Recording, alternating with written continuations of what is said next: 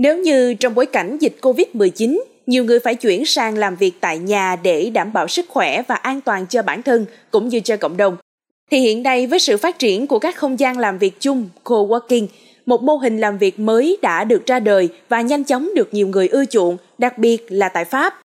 Vậy mô hình này có gì hay ho? Hãy cùng tìm hiểu trong podcast hôm nay nha. Mô hình không gian làm việc chung đã phát triển hàng chục năm nay trên thế giới. Tuy nhiên thì mô hình này chỉ thật sự phổ biến khoảng 10 năm trở lại đây. Đặc biệt thì riêng Minh Anh thấy mô hình này sẽ phù hợp với những bạn khó lựa chọn nè. Nếu bạn đang phân vân giữa làm việc từ xa, làm việc ở nhà và làm việc tại văn phòng thì không gì tuyệt vời hơn sự xuất hiện của không gian làm việc chung. Ban đầu thì chỉ có các thành phố lớn mới có không gian này, nhưng sau đó thì nó lan rộng sang các thành phố nhỏ, nông thôn và thậm chí là khách sạn và quán cà phê. Hiện tại thì tại Pháp chúng ta đã có hơn 2.000 điểm làm việc chung rồi đấy ạ. À.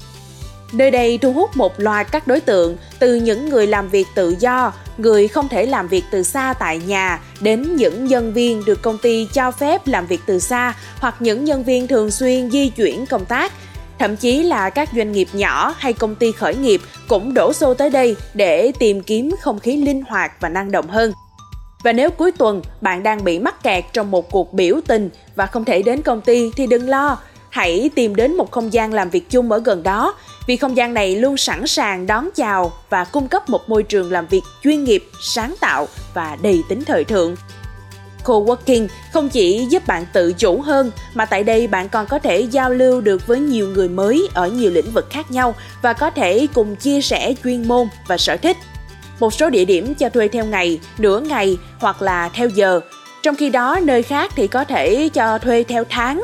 Thậm chí thì một số chỗ còn rất linh hoạt khi tính tiền theo tháng nào sử dụng tháng đó hay ràng buộc từ 1 đến 3 tháng với chi phí sử dụng, bạn có thể lựa chọn giá thường xuyên hoặc giá vãng lai tùy thuộc vào nhu cầu của bạn. Nếu bạn muốn tiết kiệm thì hãy đăng ký hàng tháng, còn nếu bạn muốn linh hoạt với giờ giấc làm việc, hãy đăng ký ngắn hạn. Tuy nhiên thì hãy lưu ý rằng giá cả còn phụ thuộc vào việc bạn muốn sử dụng không gian làm việc chung hay phòng riêng. Hãy cùng nhau thả mình vào một không gian làm việc chung đầy sáng tạo và hài hước Tại đây thì mọi thứ được sắp xếp tới từng chi tiết nhằm giúp khách hàng tăng hiệu suất công việc và động não sáng tạo. Bạn sẽ không còn phải ngồi lẻn trong góc nhà một mình như một kẻ cô đơn nữa. Tại đây bạn có thể giao lưu, kết nối và trao đổi ý tưởng với các chuyên gia khác, tận dụng cơ hội trau dồi kiến thức và xây dựng các mối quan hệ mới. Ngoài ra thì chi phí cho một chỗ ngồi làm việc chung cũng vô cùng hợp lý, thích hợp cho các doanh nghiệp nhỏ và các chủ doanh nghiệp mới khởi nghiệp.